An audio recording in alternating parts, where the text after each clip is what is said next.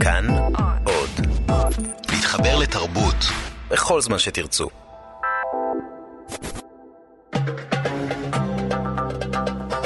גם כן תרבות.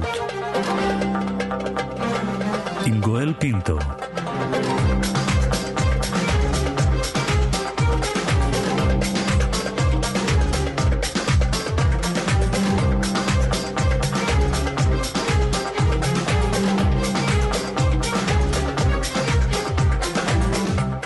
שלום לכולכם, אני גואל פינטו, אתם מאזינים עכשיו להסכת סוף השבוע של גם כן תרבות, מגזין התרבות של ישראל המשודר כאן ברדיו כאן תרבות 104.9 ו-105.3 FM בכל יום בין א' עד ה' בשעות 9 עד 11. אספנו עבורכם תצרף של קולות, ראיונות מעניינים שהשמענו בתוכנית היומית שלנו במהלך השבוע, מקווים שתהנו.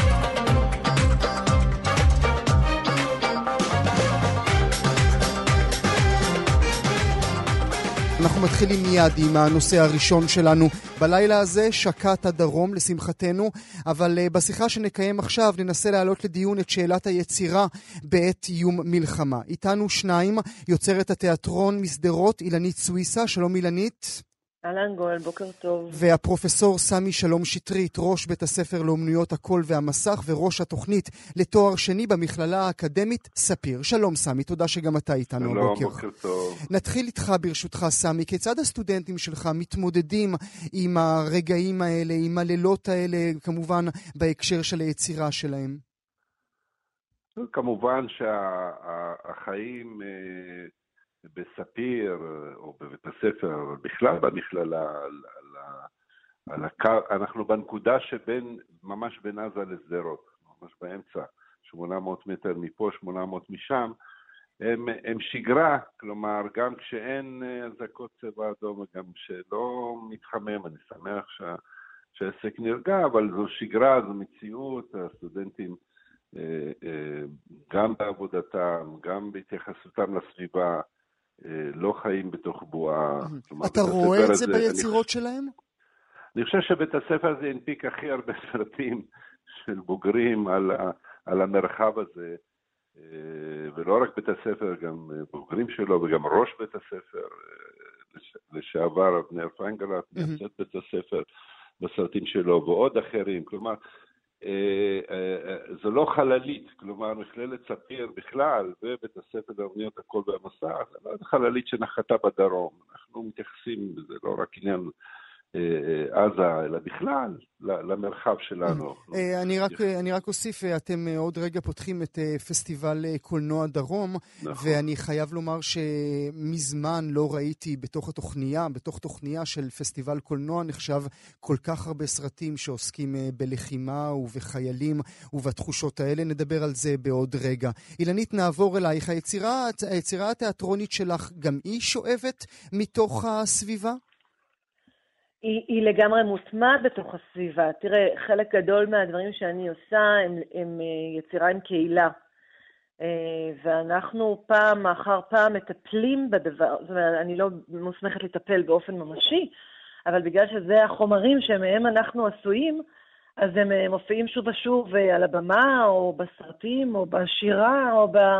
בכל דבר שאנחנו יוצרים כאן, וזה זה כמו שמישהו שגר לחוף ים, יכתוב על הים, כמו שמישהו גר בירושלים, יכתוב על, על הכותל או על, ה, על החיים המורכבים בירושלים.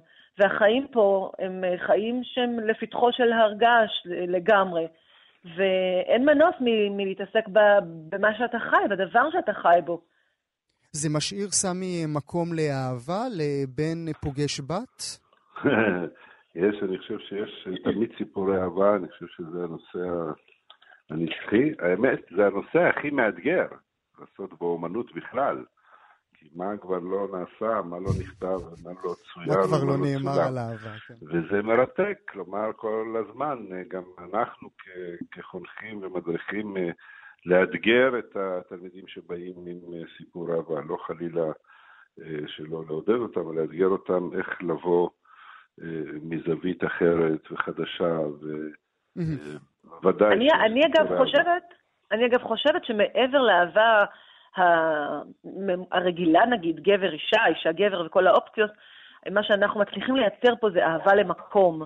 ואהבה למקום שהוא מקום קשה, שהוא מקום ש, שקשה להתמודד איתו וקשה לחיות בו ולא פשוט, וצריך לפתוח את הלב אל המקום הזה ולראות את היופי שבו כדי להגיד, כן, אני יכול לחיות פה עוד לילה. כן, גם הלילה אני לא אורזת את החפצים ונשארת כאן. אבל אני רוצה שנדבר יחד, ברשותכם, על הלך הרוח. איך יוצרים כאשר אתה שומע את הפגזים?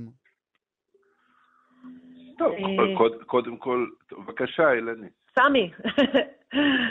תפאדל. לא, לא, מה זה, קודם כל יוצרים כל הזמן. אז זה חלק, אה, אה, חלק מהעניין. אה, אז אנשים, מישהו שאל אותי בימים האחרונים, אז מה, אתם מתרגלים לזה? זה, זה הסיפור. אמרתי, קודם כל, אסור להתרגל לזה, כי זה לא נורמלי. ויש קו מאוד דק בין להתרגל לבין להיות כל הזמן אה, מוכן. ומוגן וממוגן, ולהמשיך, אה, ולהמשיך אה, לעבוד. כלומר, כיתות למשל ממוגנות, מרחבים שלמים בתוך בית הספר, בניינים שלמים ממוגנים במכללה. אבל אני לא אומר שצריכים להתרגל, אבל כמובן, כשאתה יוצר ואתה מאותגר, אני יודע שלתלמידים חיים בקיבוצים, בכל עוטף עזה, חיים בשדרות, אז כמובן ש, שהם מאותגרים כל הזמן, לא כולם מהסביבה, חלק מגיעים מהמרכז, אבל אה, צריך לראות שהנוכחות אה, מלאה, כלומר תלמידים מגיעים ויש להם אה, סדר יום ויש להם לו"ז והם צריכים להפיק והם צריכים לצלם וממשיכים לעבוד. אתה דואג שהם יישארו עסוקים. אני, אני יכולה להוסיף? אני לא דואג, האמת, האמת היא שהם, שהם עסוקים. זה לא צריך לדאוג, כי, אה, אה, אה, כי הם, לא שהם מתעלמים ממה שקורה סביבם, ודאי שלא, אבל הם בהחלט, הם בהחלט בתוך העשייה, וזה אחד היסודות שמשפיע על העשייה שלהם. כמובן. אילנית, אמרי משהו על הלך הרוח. אני אוסיף משהו קצר על מה שסמי אמר. שאתמול הייתה לי הצגה, אנחנו דיברנו על זה השבוע. אתמול הייתה הצגה, כשיום קודם היה סוער ולא היה ברור אם, אם ההצגה הזאת, שאנחנו עובדים עליה כבר שנה וחצי, תתקיים בכלל. אנחנו היינו כל הזמן בקשר עם כל הגורמים הצבאיים כדי לדעת האם ייתנו לנו להתכנס. זה, זה משאיר אותנו על הקצה, גם את היוצרים, גם את הקהל, קנו כרטיסים, כולם מוכנים, זה רגע, כאילו, רגע, עוד יכולים להגיד לנו לא. והאולם אתמול היה מלא מפוצץ, אנשים שמחים ומאושרים. העשייה שאנחנו עושים, היוצרים עצמם והקהל שצופה בנו, זה הופך את זה לכוח. המילה הזאת, חוסן, שאנחנו כל כך אה, אוהבים להשתמש בה באזור, זה האומנות שאנחנו יוצרים פה, היא חלק בלתי נפרד מהחוסן של המקום. כן, אבל... ולא בכדי אבל... אנשים, אנשים שמנהיגים פה את האזור יודעים את זה, ומשקיעים ללא הרף ביצירה אבל מקומית. אבל חוסן חוסן, אה, אדם יוצר צריך גם שקט. נכון. אין ש... אני לא... אני, אה, סמי אומר נכון, אני לא מאמינה בזה. אדם יוצר חייב רעש. לא, בשקט, לא שקט. אין לי, אין לי מה ליצור מתוך שקט, אני יוצרת מתוך רעש. הוא מתכוון שלא בסדר, אז תשמע, אז בתל אביב יש, בסדר, בתל אביב יש לאנשים קושי לשלם את שכר הדירה, בסדר? אה, משורר צריך לשלם 4,000 שקל כדי לשלם שכר דירה. זה מטורף, זה רעש אחר. לכל אחד יש את הרעש שלו. נכון. הרעש הזה שלי בא, בא לידי ביטוי גם כן ביצירה שלי, אין, אין לי מה לעשות. בחרתי לגור פה. יש הרבה אתגרים שאנחנו עוסקים לא רק אה, בית הספר, אני מדבר על בית הספר שלנו, אה, ואנחנו עוסקים ב, בכל הנגב בעצם, אנחנו לא מתעסקים יום-יום רק עם, הסכסוך אה, או, או, או חם וקר מול עזה. סטודנטים שלנו עושים פרויקטים על יישובים, על מושבים בנגב, על, מתייחסים לקהילה, מתייחסים לסביבה שלהם. גם אם הם באים לא מהדרום, הם הופכים להיות דרומיים mm-hmm. כשהם, כשהם יוצאים אה, מספיר, חלקם נשארים בסביבה, כלומר, אה, אה, זה, זה סוג בית הספר. כמה, נ, בית כמה הספר. נשארים, סמי? כמה נשארים לחיות בסביבה? כן. אני לא יודע, אין לי נתונים. אני, אין לי, אין לי נתונים, אבל אה, אולי אילנית יודעת, אבל אה, אני, לא, לא, אני, אני, אני אגיד לך, אני לא יודעת כמה נשארים, אבל הכי טובים נשארים. לא, הכי טובים שהיה, אבל אני, אני טוען גם, אני טוען גם, גם אם אתה לא נשאר, גם אם אתה הולך לעבוד אחר כך בתל אביב, אתה לוקח איתך את הדרום, אתה לוקח את נקודת המבט הזו, אתה לוקח את, ה, את הלב של העניין. את הזיכרון. ש... את, לא רק, כן, בהחלט את הזיכרון, אבל את התודעה, את ה, כל הזמן אתה מתייחס לסביבה שלך, אתה לא אומן שחי בבועה.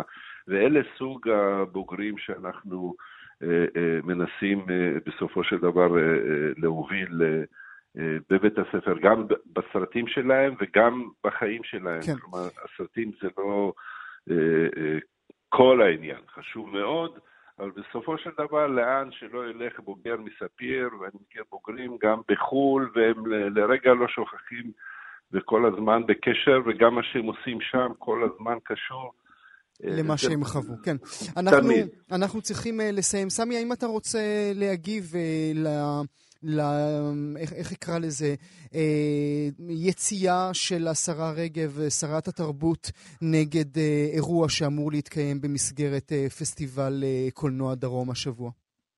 האמת היא שאני רק עכשיו אה, לומד את הפרטים. אה, אה, אני רק חושב שה, שה, שהתגובה היא, היא נמהרת בלי ללמוד את הפרטים מצד אה, אנשי משרד התרבות. אני לא אומר רק מירי רגב, כי אני לא יודע איך הגיעה אליה אינפורמציה כזו ואחרת. יש הרבה אירועים, יש אירועים שהם סרטי בוגרים, יש אירועים שאנחנו עושים למשל דיון אה, אחרי צפייה בפרק של אה, סאלח פה זה ארץ ישראל mm-hmm. עם דוד לוי על התקופה של שנות ה-70. אבל מה ש... רק בשביל לסבר את אוזנם של המאזינים, אה, השרה רגב פרסמה ממש אך לפני כמה שעות, זה הגיע out of the blue, בלי, בלי הקשר uh, אמיתי.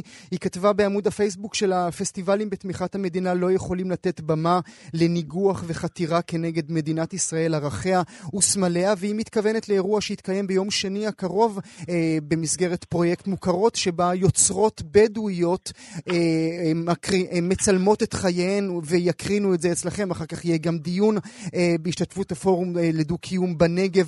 הסרטים האלה בכלל אה, מוכנים, סמי, שמישהו ממשרד התרבות צפה בהם? אף, אה, אף אחד ממשרד התרבות לא צפה בהם, כלומר, אנשים אה, שלנו צפו בהם. אלה סרטים באמת, אה, נקרא להם, מאוד ראשוניים ואינטימיים ש, שנשים צילמו בחיי היום-יום שלהם. יש לנו סרטים כאלה גם גם של אה, סטודנטים וגם של תושבים אחרים וגם של אה, צעירים וגם של תלמידים. אה, זה לא, אני לא פה מתנצל, אבל הפורום הזה הוא בסך הכל פורום אמיתי של דו-קיום. אני לא. יודע מי, מי, מי מזין את, את השרה, אני ממש עכשיו לומד את, ה, את הדברים, אבל זה לא הפורום בוא נגיד, זה לא האירוע המרכזי של הפסטיבל. כמובן. וזה בהחלט אה, אה, אירוע כמו כל אירוע. אנחנו גם מזמינים את אה, אורי רוזנבקס עם הסרט שלו ולעשות דיון על... על שביתות. על, על, על, על, על כל הסיפור הזה. כלומר, יש הרבה התייחסות אצלנו כל הזמן לנושאים חברתיים, לסביבה שלנו. הפזורה הבדואית היא הסביבה שלנו, יש לנו, יש לנו 300 תלמידים בדואים במכללה. כלומר, אנחנו מקדמים, יש לנו פרויקט של שער האקדמיה שנתמך על ידי כל מוסדות המדינה, שבו אנחנו עושים מכינה לתלמידים בדואים כדי לקדם אותם, כדי להכניס אותם, כי מערכת החינוך שמה על הפנים, מגיעים אלינו עם, עם עברית אה, כמעט לא עברית, שהם נולדו בארץ והוריהם נולדו כאן, וכדי לקדם אותם, להכניס אותם לאקדמיה, אנחנו מעורבים כל הזמן מסביב. אז, אה, אז לשמוע ולראות כמובן. אה, חיי היום-יום של נשים בדואיות אני לא חושב שזה צריך לזעזע, אני לא מישהו. לא יודע. אילנית, יש לך אה, לומר מילה על הדבר אני, הזה? אני, אני חייבת לומר משהו ממש אישי. יש גם סרט על התנתקות בפסטיבל, עשתה אותו חברה שלי בוגרת התואר השני, כמעט בוגרת התואר השני, אחינועם נחום, אבל הכי חשוב זה שהילדה שלי משחקת בסרט הזה. אז ממש כדאי לכולם לבוא לפסטיבל, שהוא אחד אה. הפסטיבלים הכי מדהימים, לא רק בגלל הילדה שלי, אבל כדאי לראות אותה לפני שהיא תפרוץ ויהיה מאוחר ולא יוכלו לראות אותה במקומות אחרים. אילנית אה, סוויסה והפרופסור סמי שלום שטרית, תודה רבה לשניכם שהייתם איתנו הבוקר. תודה, להתראות. גם כן תרבות. אנחנו עוברים מיד אל הנושא הבא שלנו. ככה זה, הסדרה האו כה נפלאה של אה, דנה מודן סיימה את עונתה הראשונה ממש עכשיו ב-yes, והיום במרכז אדמונד דה רוטשילד בתל אביב ישוחחו היוצרת דנה מודן והבמאי רם נהרי על מרכיביה. אבל אה, עוד קודם, דנה, דנה מודן עוצרת אצלנו לשיחה קלה. שלום דנה, תודה שאת איתנו. תודה לכם. נתחיל אה, מיד ב... האם תהיה עונה שנייה? אני לא יודעת עוד כרגע להגיד את זה. רגע, רק נגמר. רק... אנחנו עוד מתאוששים. באמריקה כבר היית עושה את העונה השישית, דנה. באמריקה, נתחיל להשוות את עצמנו לאמריקה, אנחנו לא נצא מזה. את מבינה או תיארת לעצמך אה, את החום הרב שיעטפו אותך בעקבות הסדרה הזאת? אה, האמת שזה מאוד אה, מפתיע, זה מאוד אה, כיף. אה, קיווינו כמובן שמאוד יאהבו את זה, אבל אה, התגובות של האנשים אה, מאוד הפתיעו אותנו, שזה, אני חושבת שזה איכשהו נכנס לאנשים אה, ללב בצורה הרבה יותר חזקה ממה שחשבנו. את יודעת לומר למה? את מבינה היום למה? אה, לא, אני אף פעם לא מבינה מה אני עושה. בגלל זה אני חושבת אני עושה את זה, כי אם הייתי מבינה לא הייתי ממשיכה לעשות. אמ, אני לא יודעת, אתה מבין למה? אני חושב שאת דיברת בסדרה, ואני אומר שוב, באמת נפלא, אה, את דיברת על בדידות. אני חושב שאם הייתי צריך לתת כותרת אחת לסדרה שלך, זו הייתה המילה הזאת. אה, ואני חושב שאנחנו נמצאים בעולם ובתקופה שהרבה מאוד אנשים בודדים, גם כאשר הם ביחד. אה, כן, יכול להיות. אני חושבת שאולי בעיקר שהם ביחד. אני חושבת... שזאת גם uh, תופעה מאוד uh, נפוצה. Uh, מה שהיה מאוד מעניין שאנחנו כן רצינו דווקא ל... להביע בסדרה הזאת מצב של מישהי שהיא נמצאת לבד וטוב לה שהיא לבד, mm-hmm. אבל אני חושבת שאנשים היה להם כל כך קשה לראות את הדבר הזה, שמעט אנשים הצליחו לראות את זה, וישר ראו, ראו בזה איזה מישהי שקשה לה שהיא לבד, mm-hmm. שהיא רוצה להיות ביחד, זה היה דבר, אני חושבת שאולי אנשים עדיין עוד לא, עוד לא בשלים אולי לראות כזה לא, דבר. לא, אנשים עוד לא שם, אנשים עוד לא מצליחים להבין את הקונספט, אה. במיוחד שהוא הגיע לידי נשים. נאמר ברשותך, דנה, כמה מילים למאזינים שלנו שלא צפו, אה, כמובן נמליץ להם לצפות בזה. הסדרה מספרת על שניים, שניים שגרים דלת מול דלת. אה, בהתחלה היא חווה התקף לב, או סמי התקף לב, היא נכנסת אל שכן שבדיוק מנסה להתאבד. מהרגע הזה הביחד שלהם הופך להיות מין גלגל הצלה אחד של השני. מה שבמיוחד אהבתי, דנה, שאנחנו uh, בעבודה שלך, ואנחנו לא רואים את זה אצל רבים, uh, ואולי אני מדמיין, אז אם אני מדמיין, תרגישי חופשי אה. להגיד לי. Uh, נתת המון מקום לאנשים שמסביב, לשחקן שמולך. לפעמים לקחת מן צעד אחורה, שיוצר לא תמיד לוקח את הצעד אחורה הזה.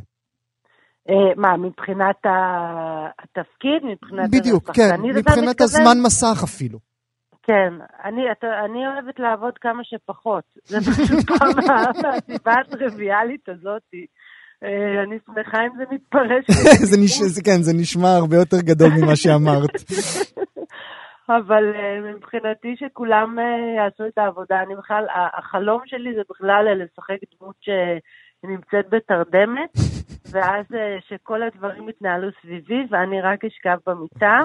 אה, ויהיו לי ימי צילום, ואני ארוויח את המשכורת, אבל אני לא אצטרך לעשות שום דבר.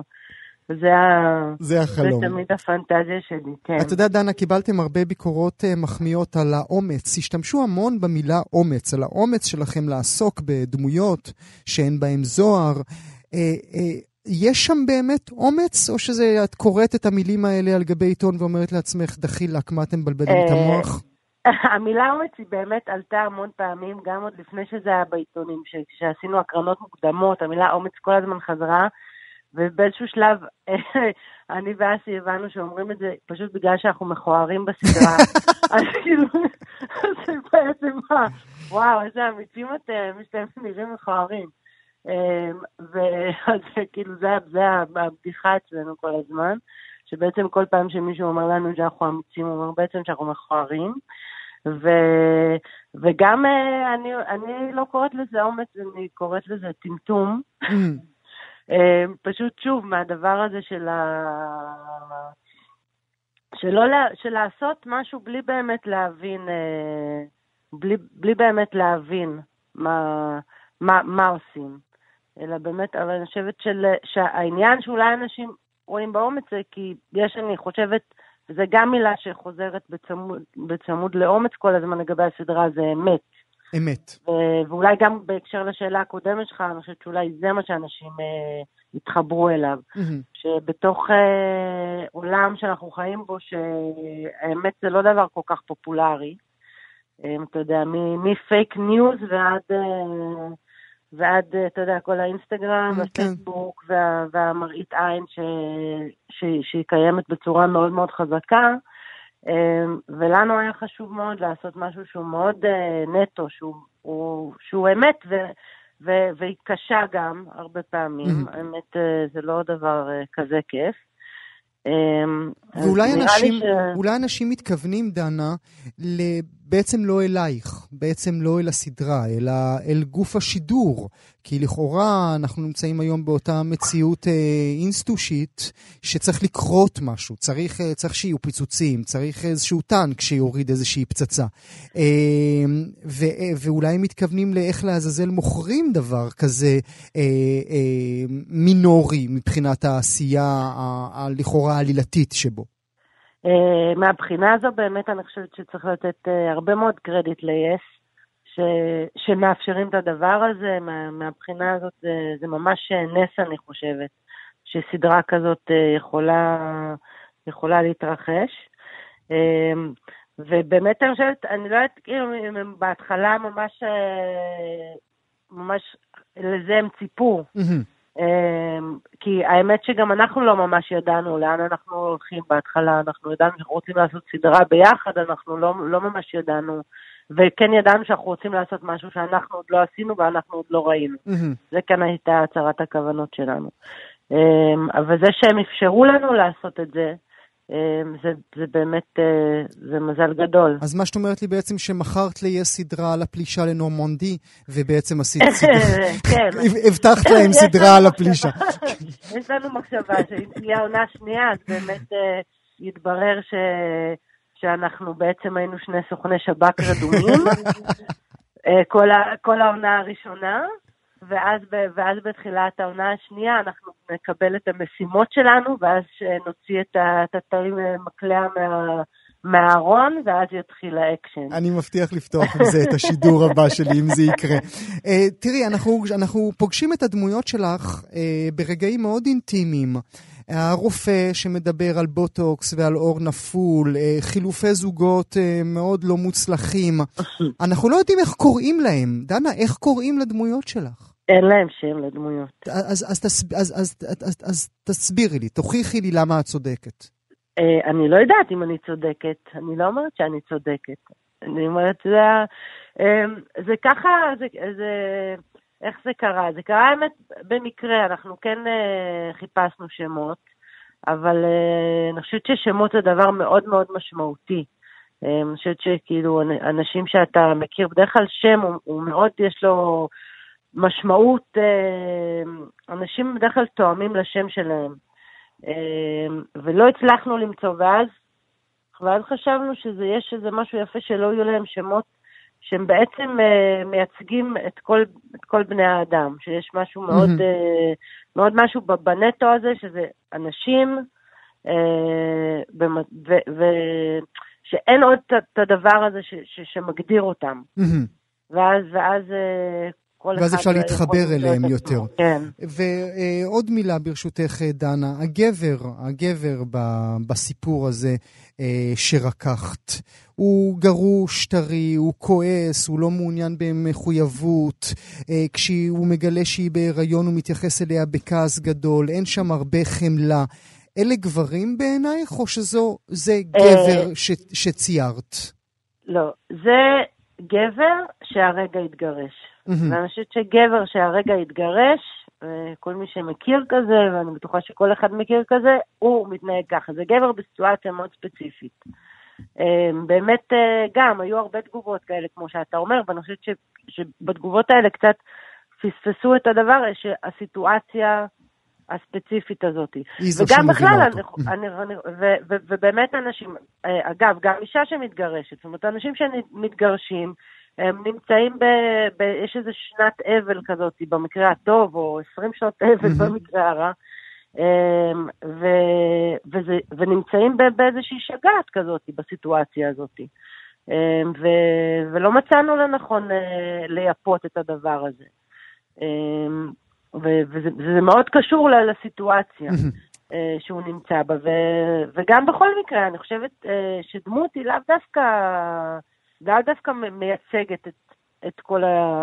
את כל המין שלה בעולם. את כל האמת, כן, כן, את כל המקדח. טוב, נגיד שוב אה, ברשותך, אה, ככה זה במרכז אדמונד אה, דה רוטשילד בתל אביב. הערב דנה מודן והבמאי רם נהרי ידברו על הסדרה, ושוב נשלח אתכם לצפות בה.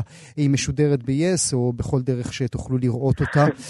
דנה מודן, המון תודה שהיית איתי הבוקר. תודה רבה לך. תודה לך. ממש תודה. תחת השאלה, חדל קשקשת ברשת, התקיים מתקיים היום באוניברסיטת בר אילן כנס בו יוצג קוד אתי לעיתונאים להתנהגות uh, ברשתות החברתיות. במרכז הדיון כמובן השאלה הייתה, מתחבטים uh, כל עיתונאי העולם, כל העיתונאים בעולם, בעיקר בעיתונים החשובים בהם, עד כמה יש לתת לעיתונאים חופש להתבטאות uh, חופשית בחשבונות הפרטיים שלהם.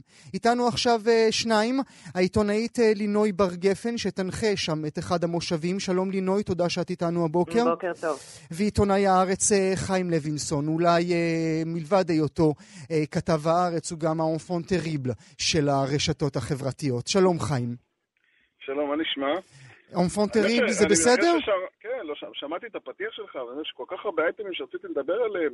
למה אותי אתה לא מעלה על ספרות אירוטית, רק על ה... כשתכתוב... באינטרנט. הבטחנו לכם, מאזינים, אנפן טריבל, אז הנה קיבלתם את הדוגמה. לינוי, העיתונים החשובים בעולם, נגיד הניו יורק טיימס, כבר קבעו קוד אתי לעיתונאים שלהם. גם ב-BBC. הם מחליטים עבור העיתונאים שלהם מה מותר להם ומה אסור להם לכתוב ברשתות החברתיות. זה מתאים בכלל לאווירה שלנו כאן בישראל? תראה, קודם כל צריך לומר, הכללים, אה, גם בקודים אה, בכלי תקשורת בעולם, הם אה, כללים גמישים. זאת אומרת, זה לא הגדרות מאוד מדויקות למה אפשר לכתוב בדיוק ומה אתה תפוטר אם, אם תכתוב, mm-hmm. אבל באמת אם אנחנו מסתכלים על העולם, אנחנו, ככה עשיתי איזו סקירה ביממה האחרונה של על מה, על איזה סוג של ציוצים, או פוסטים, עיתונאים ברחבי העולם הסתבכו. כשאני אומרת mm-hmm. עיתונאים, אני מדברת לא רק על כתבים, גם מגישים, מגישות, אה, שדרנים וכולי. אה, הרוב באמת קשור לציוצים שהובאו אחרי אירועי טרור, או בהקשר לאירועי טרור, או לאיך לא, דונלד טראמפ mm-hmm. ומשפחתו. זאת אומרת, אנחנו רואים שיש רגישות מסוימת גדולה יותר כאשר זה הנושא שנמצא על הפרק. האם יש מקום לזה בישראל? אני חושבת שכן, בוודאי. אה, השאלה היא עד כמה כלי התקשורת, אה, ואנחנו מקווים שכמה שיותר בארגוני עיתונאים, עד כמה כלי התקשורת ירצו לאמץ את הקוד האתי הזה שאבנר הופשטיין מהארגון יציג היום. את חיים היו מפטרים אם הוא היה עובד בניו יורק טיימס? מה, על סיפור אה, רהב? לא, לא משנה על מה. אני לא בטוחה. אני ממש לא בטוחה. אז זאת אומרת, גם תחת אותם קודים אתיים שעיתונים אחרים וכלי תקשורת אחרים בעולם, הוא עדיין עומד בהם. תראה, צריך להביא בחשבון גם דבר נוסף מאוד uh, משמעותי. עיתונאים גם בציוצים שלהם או בפוסטים שלהם גם מקדמים את כלי התקשורת. Mm-hmm. זאת אומרת, כלי התקשורת גם נהנה הרבה מאוד פעמים מהעבודה הפרטית הזו, שהיא כאילו לא במסגרת uh, שעות העבודה הפורמליות, שעיתונאים עושים עבורם גם בפרופילים האישיים שלהם. Mm-hmm.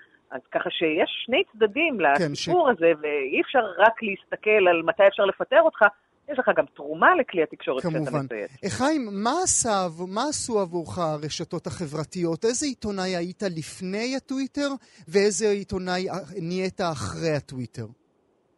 אני אגיד לך משהו, תראה, אני עד לפני שנתיים הייתי כתב שטחים כמה שנים, והיה לי חשבון טוויטר, אבל אה, בוא נגיד שהוא היה מאוד פופולרי אצל מטיבי לכת, כי זה, זה ביצה שאין לה קיום אה, כל כך בטוויטר. אבל כשהפכתי להיות כתב פוליטי לפני אה, שנתיים, אני אגיד לך משהו, זה זירת העיתונות הפוליטית היא מתנהלת בטוויטר יותר אפילו ממה שהיא מתנהלת בכלי התקשורת. זאת אומרת, השיח העיתונאי הוא מתנהל שם, ואני ככתב פה, לפעמים אנשים אומרים, זה פשוט אין לי ברירה, זה, זה מקום שאתה חייב להיות שם כדי להיות חלק מ... מהדיאלוג, חלק ממה שקורה, חלק מזרימת המידע. עכשיו, אני מודע לכך, אני אגיד לך שהחשבון הוא פופולרי, אני מקבל עליו תגובות מאוד, מאוד חמות. אבל אה, אני באמת בראש ובראשונה אני רואה את זה כאיזה משהו שאני חייב להיות בו, כי אם אני רוצה להצליח בתור כתב פוליטי בעיתון הארץ, וזו השאיפה שלי מספר אחת. וכשאתה מדבר על הפופולריות, אתה מתכוון העובדה שכל כך הרבה עוקבים אחריך וכל כך הרבה מתייחסים אל הציוצים שלך. כן, לא יודע כמה, אני אגיד לך משהו, גם כל תורת העוקבים, כן? אני, אני לא בודק כל בוקר, אני חושב שיש לי 70 אלף עוקבים. אה, זה בינוני, יש, יש אנשים שיש להם הרבה יותר ממני, נגיד לצורך העניין עמית סגל יש לו איזה 400 אלף, אני לא בדקתי אתמול, כן, אבל סדר גודל, סיוון רהב יש לה הרבה יותר ממני וכולי, 70 אלף זה מאוד מכובד, אני אגיד לך משהו, אבל ה-70 אלף זה לא כזה חשוב, כי בסוף הטוויטר, כמה שמדברים עליו, זה ברנז'ה סופר מצומצמת, שחברים בה הרבה פוליטיקאים, עיתונאים ואנשים שמכורים לענף. אז גם אם יש לך 30 אלף, כבר כל מי שצריך שיעקוב אחריך, עוקב אחריך. הפער בין ה-30 ו-70 באפקט הוא לא גדול, הוא לא משמעותי. נכון. ולינוי, את הפרסונה, הפרסונה שלך ברשתות החברתיות, ושוב אני מתייחס אל טוויטר כי זה המקום בו נמצאים רוב העיתונאים בישראל, אולי בכלל בעולם, היא פרסונה אישית יותר, בין אגרוף ליחסים עם הילד בבית. תראה, אני חייבת להודות שבאמת, תמיד יש לי דילמה, לפעמים היא נובעת ממבוכה עד כמה לקדם עבודה ברשתות חברתיות. זאת אומרת, אה, היחסי ציבור לכתבות או למאמרים או לדברים אחרים שאני עושה, לי אישית יש בזה משהו מצחיק, אבל מביך אפילו יותר מאשר לכתוב על איזה ויץ של הילד או איזה קרב אגרוף אה, אה, שאת נהנית ממנו. ממנו. אז זה, זה כבר באמת שאלה של אופי, אבל אני מאוד מסכימה עם מה שחיים אומר, שמידת ההשפעה לא בהכרח תלויה בכמות, גם כי אה, חשוב איזה סוג של עוקבים יש לך, וגם תביא בחשבון, כשיש איזה ציוץ ככה מעניין במיוחד, אה, פרובוקטיבי במיוחד, יש את הריטווט, כלומר, להפיץ אותו mm-hmm. עוד יותר, אז גם אם אין לך 70 אלף עוקבים, אם ריטווטו אותך אנשים שיש להם עוד עשרות או מאות mm-hmm. אלפי עוקבים, זה כבר מגיע זה לכולם, כבר וכבר מצטטים את זה גם כמובן במדיה המסורתית יותר, אז ככה ש... לכמות העוקבים יש פחות חשיבות mm-hmm. מאשר לסוג העוקבים. חיים, אני רוצה שנדבר ברשותך רגע אחד על... אה, על הגבולות. על, עוד, עוד רגע נגיע לגבולות, אבל עוד לפני כן אני רוצה לדבר על דמות העיתונאי כפי שהיא עולה אה, ברשתות החברתיות. אתה חושב שהרשתות החברתיות עשו טוב לעיתונאים בדרך בה הם נראים, בדרך בה אנחנו עכשיו יותר מכירים אותם כבני אדם ופחות אה, בתור כותרת בעיתון? חושב שהרשתות החברתיות שינו בכלל איך אנחנו מתייחסים לעיתונאים, זאת אומרת העיתונאים ששם, הטוויטר, תראה, יש עיתונאים שננסח את זה ככה בעדינות. הרבה עיתונאים שבמשך שנים היה להם תדמית מכובדת, כי הם הסתתרו מאחורי השנאה של העורך. ואז אתה רואה שברשתות החברתיות, שהם לא כל כך חכמים, לא כל כך ידענים, לא כל כך שנונים ולא כל כך מתוחכמים, אני לא רוצה להיכנס לשמות למרות הפיתוי הגדול. ומצד שני, אתה, אתה גם, אה, אתה רואה עיתונאים שהם אולי עובדים בכלי תקשורת שהם קטנים יותר, ויש להם פחות חשיפה, אבל אתה יכול להתרשם יותר מהרצינות שלהם ומההתמדה שלהם, ולא ספק, בעיניי זה טורף לחלוטין את הקלפים בכל הביצה הזאת של התקשורת. וזה... זה הכוח הגדול בעצם של הדבר הזה. וזה אולי גם שינה את התפיסה שלנו, את כלי התקשורת שפעם חשבנו כמכובדים מאוד? חושב שכן, אתה רואה שיש כלי תקשורת, שאתה רואה במה הם עסוקים בטוויטר, אה, בכל מיני קרבות אגו קטנוניים כאלה ואחרים. אני לדעתי זה לא מוסיף כבוד לכלי התקשורת ש... שעוסקים בזה, אבל uh, אתה יודע, אני שאלתי איזה עורך בכיר מאוד בתקשורת הישראלית למה הוא משקיע אנרגיה, כל הקטטות טוויטר האלה. אז אמר לי שבסוף זה, זה מה שקובע את הסדר יום uh, בברנצ'ה. זאת אומרת, לטוב ולרע, אני אומר. זה, זה משפיע לטוב ולרע. וצריך לזכור, אתה יודע, היה לי פעם איזה סקר פנימי של הליכוד, שהם שאלו אנשים איפה הם גולשים. זה היה בתקופת בחירות 15, אני לא, זה קצת השתנה מאז, אבל אני מאמין שלא דרמטית. הפייסבוק היה 60 אחוז. הטוויטר היה 6 אחוז, זה כל הסיפור. אני צריך לקחת את זה פרופורציה. כן. אותה שאלה, לינוי, מה זה עושה לדימוי העיתונאי?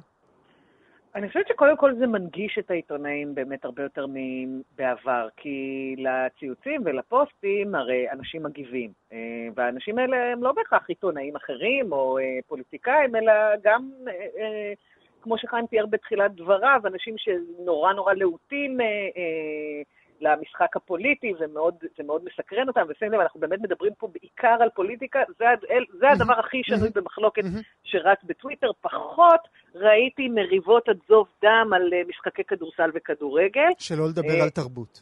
שלא לדבר על תרבות. אז קודם כל זה מנגיש אותם הרבה יותר, כי העיתונאים, לא כולם, אבל לפחות חלקם עונים, ולפעמים עונים לא יפה, mm-hmm. גם אני, mm-hmm. לפעמים אה, אה, אה, עונים בצורה שמסבירה ומאירה דברים באופן שונה. אגב, חיים לוינסון אה, עובד בעיתון שהמו"ל שלו, כן. נדמה לי שהוא המו"ל היחידי אה, בישראל, וגם אחד מהיחידים אה, בדרג הניהולי של uh, כלי תקשורת שנמצא בטוויטר, עונה בטוויטר ומתייחס לגולשים, הוא גם יהיה כן, בכנס שוקן, שלנו. ו- כן, עמוס שוקן, שהוא יהיה, יהיה גם בכנס שלנו וישתתף בפאנל הזה שאני מנחה. Uh, הוא, הוא בעצמו חלק מהמשחק, הוא בעצמו חלק מהסיפור. אז ככה שזה הגיע הרי עד כדי כך שתלונה בטוויטר על זה שהעיתון לא הגיע בבוקר, עיתון הארץ לא הגיע בבוקר, הובילה לזה ששוקן הלך בעצמו והביא את העיתון, וזה כבר הפך להיות איזה כן. running gag כזה. אה, חיים, אה, נדבר ברשותך על גבולות. מה בעיניך הן הגבולות של מה מותר לך ומה אסור לך? תראה, זה דבר חמקמק, אבל אני צריך להזכיר שגם, אה, אתה יודע, אין בזה שחור ולבן, אבל אני רוצה להזכיר שגם בעולם הישן, כאילו, בעולם האורחים, היה כל הזמן דיון על גבולות, זה כן ראוי, זה לא ראוי, זה מתאים, זה לא מתאים. אז הדיון הזה נמשך בטוויטר. ההבדל הוא שבדרך כלל אני מנהל אותו עם עצמי, ואני מנהל אותו עם אה, חברים שלי, ואני גם לפעמים אגב מנהל אותו עם האורחים שלי, אם זה כן ראוי או לא ראוי. וצריך לשים את היד על הדופק, כי זה כל הזמן משתנה. אני מקווה שאני מצליח, אני חושב שעם הזמן אני למדתי אה, לא, לא ליפול במלכודות שה, שהמהירות של הטוויטר, של הרצון להגיב, מזמנים לנו. אבל זה משהו שאתה אומר אה, לא ברמת היכולת שרטוט מדויקת, פשוט תהיה בן אדם. זה, סרטט, אתה יודע, גם, גם, אתה יודע, יש הרבה שאלות אתיות שעוד מהטוויטר, למשל כל נושא סוגיית התגובות, כן, לצורך העניין, האם אני עכשיו עוקץ אה, בטוויטר את נפתלי בנט, אז אם הייתי כותב עליו ידיעה בעיתון, אני אגיד לך, אתן לך דוגמה עצירה משבוע שעבר, עשיתי איזה בדיקת עובדות לנפתלי בנט על איזה משהו שהוא אמר בדרום תל אביב. אם הייתי עושה על זה ידיעה בעיתון, הייתי צריך לפנות לנפתלי בנט ולבקש ממנו תגובה. אז זו השאלה, למה אני לא עשיתי את זה גם כשאני בטוויטר? אני לא יודע, וזה... מצד שני, אם אני אחכה לתגובה עכשיו שש שעות על ציוץ, אז זה סרבל לי את כל, ה... כל הקטע הזה אינטואיטיבית. כן. מלא שאלות שאין לי, אין לי תשובה, אבל כל הזמן... כל הזמן צריך להתנהל ולבדוק, ועשיתי את היד על הדופן. ואני אומר לך שלצערי אני... המון המון ציוצים אני מצנזר, אני... כל הזמן אני מתחנן שמישהו יפתח חשבון לוינסון פי אלף, ואז אני אעביר לו את כל הדברים. אתה אומר לנו שמה שיש זה עוד פחות. אה, לינוי, מילה לסיום ברשותך. מה בעינייך הגבול האחד שאסור לעבור? אה, תראה, זה, זה באמת מאוד מאוד uh, נזיל, יש דברים שברור שלא לא כדאי ולא ראוי, ואולי אפילו שווים פיטורים. ציוצים גזעניים, אה, אה, היה עיתונאי למשל שפוטר בגלל שהוא פרסם את השם והכתובת ומספר הטלפון של אישה שהתלוננה נגד טראמפ על אה, תקיפה מינית, זה היה מגיש בתוכנית כלכלית בפוקס, אז כן, אני לגמרי יכולה להבין למה לפטר על זה. יש דברים שעוד יכולים לשבת על הפרמטר הזה של שנוי במחלוקת, ויש דברים שברור שלא ראוי לומר אותם. אני חושבת שבסופו של דבר הרשתות החברתיות כן עשו טוב לדיאלוג גם בין העיתונאים לציבור, אבל גם בין העיתונאים למקבלי ההחלטות, התגובות שהרבה פעמים עיתונאים מקבלים בטוויטר ממושאי הסיקור שלהם, הן, הן משהו שהם לא היו יכולים לקבל. בסוג אחר של אינטראקציה, ולכן אני כן רואה בזה בעיקר את הצד החיובי. נאמר אה, שוב היום באוניברסיטת תל אביב אה, כנס תחת השאלה חדל קשקשת. בר אילן, לא? מה אמרת? לא, אוניברסיטת בר אילן, נכון, אוניברסיטת בר אילן. אה, אוקיי, אז, אז בבר אילן היום כנס תחת הכותרת חדל קשקשת ברשת. לינוי בר גפן וחיים לוינסון, תודה רבה לשניכם שהייתם איתי הבוקר. תודה רבה. נעבור עכשיו אל הנושא הבא שלנו. אה, לאו מסי מגיע לישראל, הוא ישחק במשחק ידידות מול נבחרת ישראל במוצאי שבת התשעה ביוני. אחרי שכבר סיפרנו לכם כאן בתוכנית על המשחק שעבר מהאיצטדיון החיפאי לזה הירושלמי עם תוספת כספית של כמה מיליונים מהממשלה, עכשיו אנחנו מדברים על הכרטיסים. איתנו הדס גרינברג, כתבתנו, עם סיפור שלא יפתיע אף אחד מכם. שלום הדס. בוקר טוב, גואל. נתחיל ממש מההתחלה, נתרווח ונשמע את הסיפור. אוקיי, אז נתחיל מההתחלה. באתר של ההתאחדות לכדורגל אה, צוין ש-30 אלף כרטיסים בעצם יוצאו למכירה לקהל הרחב. בנוסף לזה צוין ש-5,000 כרטיסים נועדו למכירה מוקדמת של המנויים של נבחרת ישראל. כלומר... מתוך ה-30 אלף? נכון. מתוך ה-30 אלף. אוקיי. כלומר, נשארנו עם 25 אלף כרטיסים שמוצאים לקהל הרחב. כמה מקומות יש באיצטדיון בטדי? 30 אלף. 30 אלף. קצת מעל 30 אלף, אבל חלק בעניין אבטחה, אז... אוקיי. 30 אלף כרטיסים הוצאו למכירה. נשארנו עם 25 אלף, סבבה. נכון. עכשיו, 2,500 כרטיסים אה, הוקצו לילדים אה, אה, ונוער מהפריפריה, שזה אה, יפה וכל אה, הכבוד.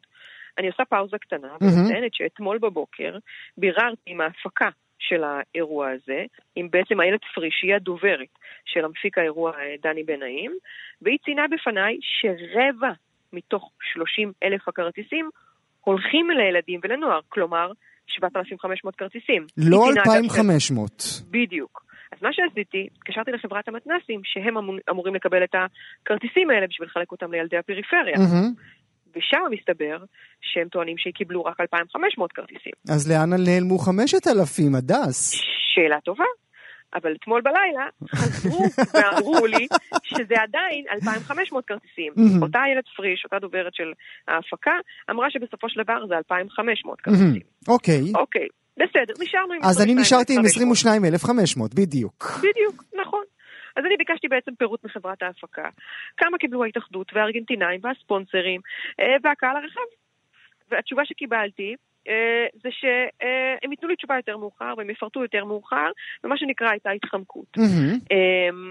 לא קיבלתי תשובות מפורטות. המשכתי הלאה. רציתי לברר למשל במשרד הספורט. איך הם קיבלו כרטיסים והאם הם קיבלו כרטיסים.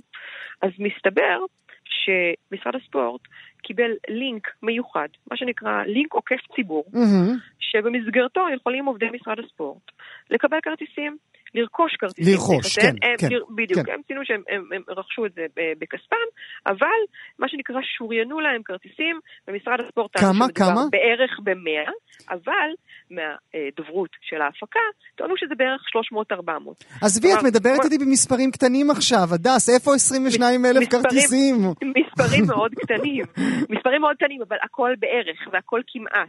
זה יכול להיות 300-400, זה גם יכול להיות 1,000. אבל נעבור לספונסרים. אוקיי. יש את הספונסרים. יש את uh, חברת שופרסל שהיא הספונסר הראשי של המשחק הזה. בואי נשים כוכבית, הדס, ו... בואי נשים כוכבית. מה זה ספונסרים okay. למשחק הזה? זה לא הפורטה שלי, האולמות האלה שלך. אוקיי. מה זה ספונסרים? במשחק... ספונסר במשחק אה, אה, של ספורט, ניקח את המשחק של נבחרת ישראל, זה אומר שהספונסר משלם כסף כדי שיראו בין היתר את השם שלו על בורדים שמתראיינים עליהם, אה, לפניהם אה, שחקנים, mm-hmm. על חולצות. בגלל שרואים את זה בעצם בכל העולם, אוקיי. Okay. אוקיי, ספציפית המשחק הזה. Uh, מסביב למגרש יש uh, שלטים, שלטים, uh, שלטי תאורה טכנולוגיים כאלה. אוקיי. Okay. זה, זה לא, אבל על, למה, למה, זה, למה זה בעיה, הטרמינולוגיה היא חשובה כאן? כי כשאומרים ספונסר נשמע כאילו הוא עושה איזושהי צדקה, אבל לא, הוא מקבל משהו בתמורה, הוא, הוא, הוא קונה דברים, הוא, מקבל, הוא קונה הוא דברים. קונה פרסום. הוא קונה פרסום. אוקיי, אז בואי לא נשתמש? במילה הזאת, אני לא אוהב אותה. הלאה. אוקיי, את פונה אוקיי, לספונסרים. נכון, אז פניתי לשופרסל, כי לי אמרו לפני מספר ימים ש-13 אלף כרטיסים עברו לשופרסל, שזה לי, לי זה היה נשמע מספר... כמה? כמה? מופרך, 13 אלף. 13 אלף. מתוך 30. אוקיי. כן. לי זה היה נשמע מאוד מוזר. אמרתי, טוב, אני אה, אה, חייבת להבין במה מדובר. אמרו לי שזה כנראה יהיה חלק ממבצע שהם יעשו ללקוחות שלהם. אז התקשרתי לשופרסל, לשאול עכשיו, אפשר השלוש- לקחת חלק במבצע הזה. זה, כן, גם אנחנו רוצים.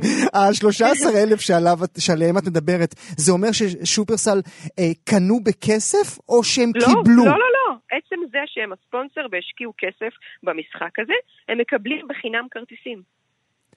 אה, אז גם נותנים להם פרסום וגם נותנים להם כרטיסים בחינם. אוקיי, 13 כן. הם משלמים על הפרסום הזה, כן. אמ, אז אה, כשפניתי לשופרסל לברר איך אפשר לקחת חלק במבצע הזה, איך הציבור יכול לקחת חלק במבצע הזה, אמרו לי שאין מבצע, ושהכרטיסים הלכו אליהם. וכששאלתי כמה כרטיסים, הם לא היו מוכנים לענות לי בהתחלה, הם אמרו לי, אנחנו לא, לא עונים על שאלה כזאת, לא, לא מוסרים פרטים כאלה. כששאלתי האם הם קיבלו 13 אלף כרטיסים, אז הם אמרו שהמספר הזה שגוי ואין בו אמת. אוקיי, אז אוקיי. אז מה המספר האמת?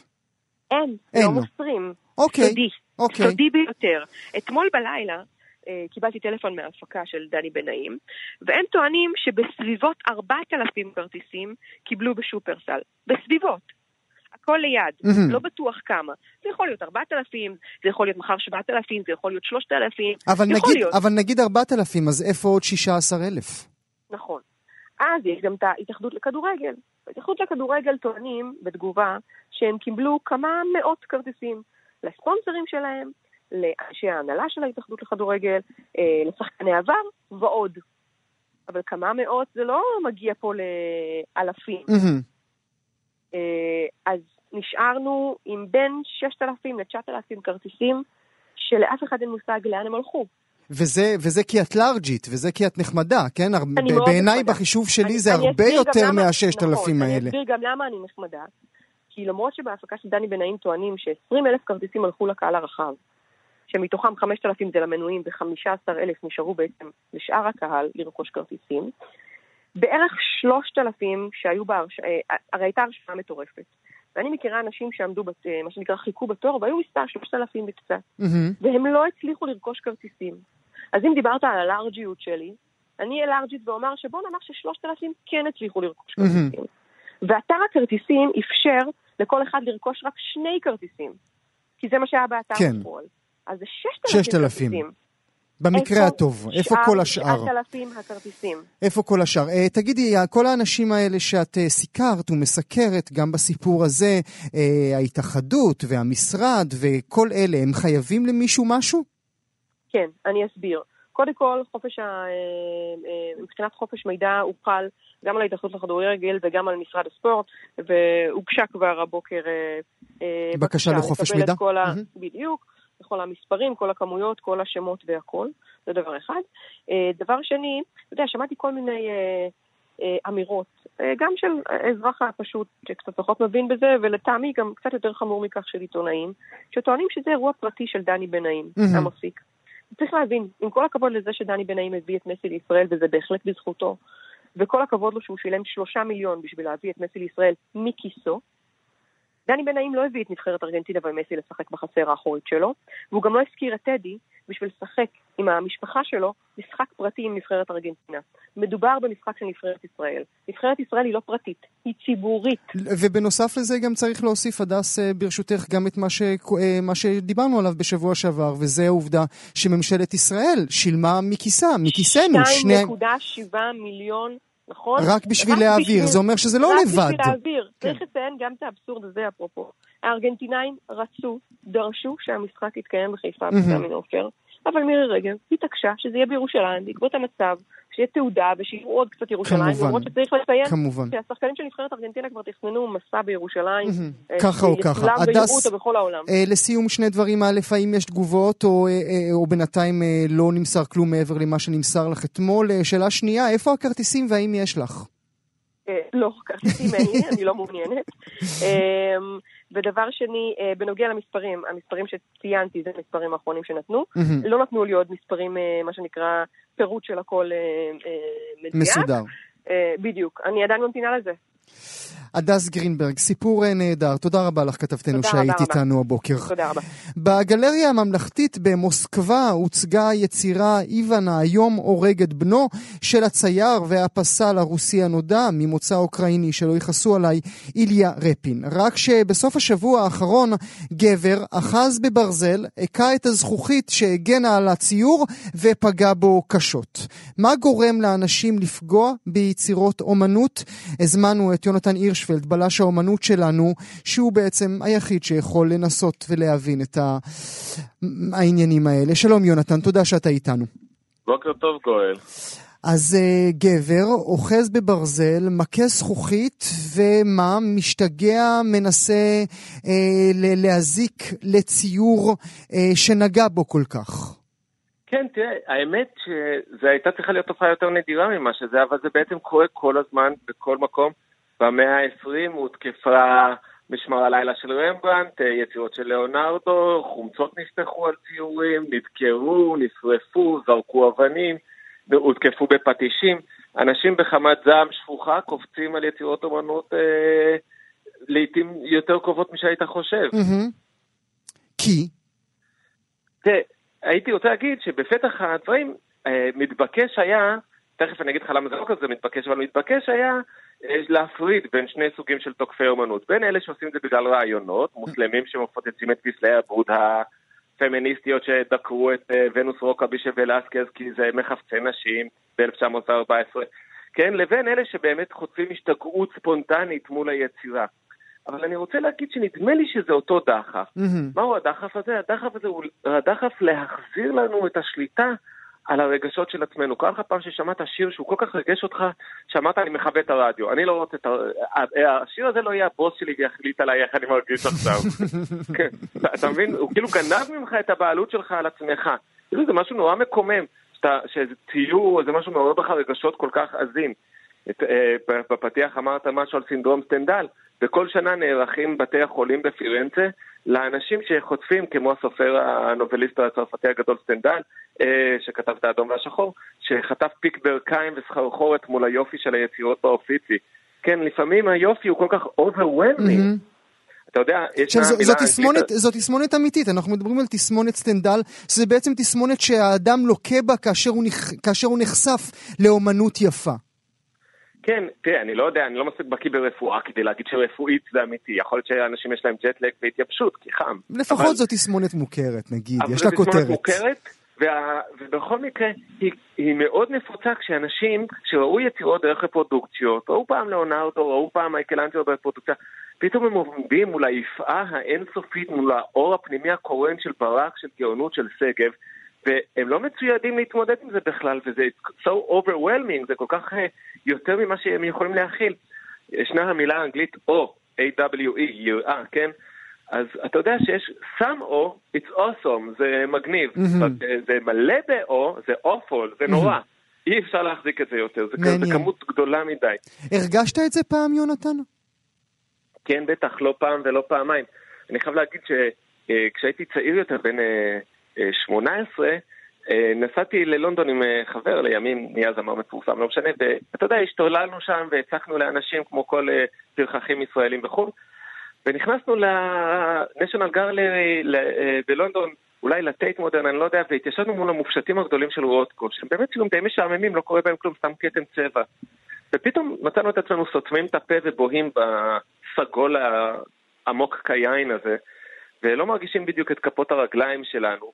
וטובעים בתוכם, ופתאום עברו להם איזה 45 דקות בשקט ככה, ואמרתי לעצמי, אני רוצה את זה כל החיים, כאילו, אני רוצה את ה...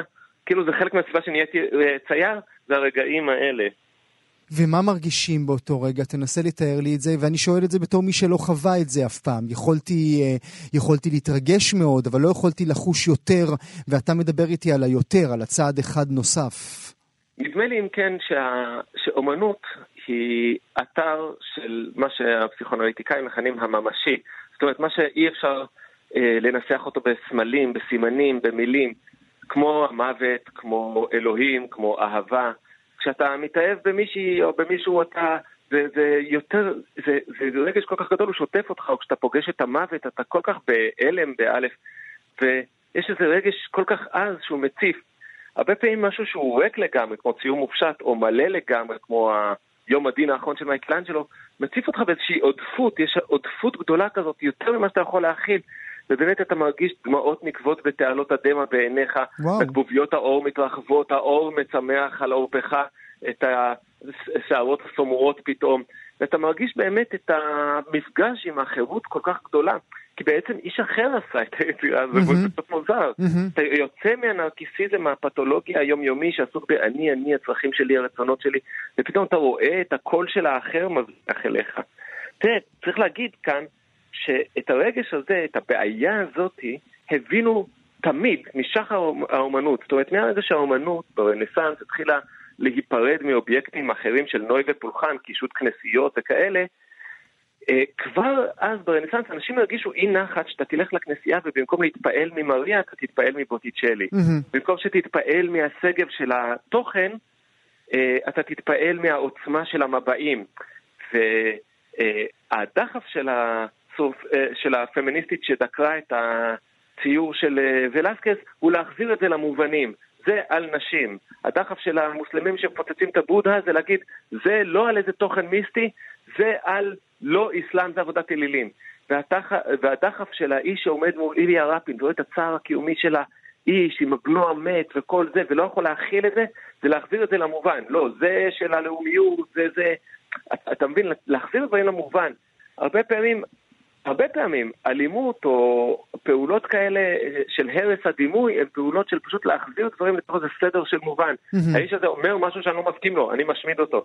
אבל בעצם זה לא הדחף האמיתי, הדחף האמיתי הוא להימנע מלעמוד פנים אל פנים מול הסתום ביותר הזה. אני חוזר רגע אה, כמה דקות אחורה לשיחה שלנו, הזכרת את המפגש הראשון שלך עם רוטקו, ואני נזכר בשיחה שקיימתי עם רותי דירקטור ממוזיאון תל אביב, וגם היא מדברת על היותה בת 16, רואה את רוטקו לראשונה גם בלונדון, אם אני זוכר נכון את השיחה שלנו, וגם היא שם הבינה שזה הרגע שהאומנות היא שלה.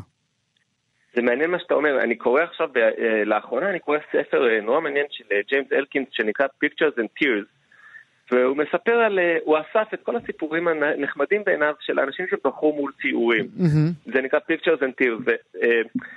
וחלק גדול מהספר עסוק באנשים שבחרו מול וודקו. Mm-hmm. מסתבר שיותר אנשים בחרו מול וודקו מאשר מול יצירות, אני יודע, מעוררות דמה שבהם רואים אנשים שקורא להם. זאת אומרת, יש משהו במופשט הוודקוי הזה, שהוא כאילו מחזיר אליך כמו מראה את ה... כי הוא לא אומר כלום, אתה מבין? הוא לא אומר כלום, זה סתם כתם צבע. ואתה יושב מולו ואתה סותם את הפה, והמלל האינסופי של הראש שלך, אני רוצה כסף, אני רוצה בחורות, אני רוצה הצלחה, אני רוצה... פתאום יש שקט שם, ופתאום מופיע איזה קול אחר, כאילו נורא... המפגש הזה עם הריק הוא מלא באימה. בכלל, בכלל, אני רוצה להגיד, היפה, הנשגב, הרוחני, אנחנו הרבה פעמים מייחסים את זה לדברים טובים, אבל האמת היא שהוא מלא אימה, מלא אימה. אנחנו לא אוהבים את היפה והנשגב והאלוהי, אנחנו רוצים את המובן, את הפרוזאי, את, את בעל הפשר. משמעות הדת במובן מסוים היא למנוע ממנו, מאיתנו לפגוש את האלוהי. אתה יודע, לקאן אומר, יש משפט שאני אוהב לצטט, שהדת עושה לאלוהים מה שהנישואים עושים לאהבה. זאת אומרת, הדת לוקחת את הממשי הבלתי נתפס הזה של אלוהים ואומרת, טוב, בואו נניח תפילין, נתפלל וזה וזה. מה הנישואים עושים לאהבה? בואו ניקח את הרגש האינסופי הזה ותוריד את הזה ותנקה את האסלה אחריך. כאילו, אתה יודע, פרוצדורות יומיומיות. זאת אומרת, לעזוק את הנשגב והרוחני והבלתי נתפס לפרקטיקה יומיומית. מקסים, ואתם אה, מאזינים יקרים, אה, אם גם אתם התרגשתם ככה עד כדי כך, כמו שיונתן אה, סיפר לנו עכשיו מיצירה, אז פשוט כתבו לנו, אנחנו ב-055-966-3992. אני לצערי לא יכול לומר שחוויתי את הרגש הזה, אולי בעולמות הספרות, יונתן, אולי ברגע הזה שאתה קורא... אני צופה לך חוויה כזאת באוקטובר. אוקיי, אני, אני, אני מקווה. אמ, יונתן הירשווד, לך תוריד את הזבל. תודה רבה לך שהיית איתי הבוקר. כאן הגיעה לסיומה תוכנית נוספת של גם כן תרבות. כרגיל, אנחנו שולחים אתכם לעמוד הפודקאסטים שלנו, עמוד ההסכתים, בכתובת כאן.org.il/פודקאסט. כמובן, שיהיה לכם מה להאזין. תודה שהייתם איתנו.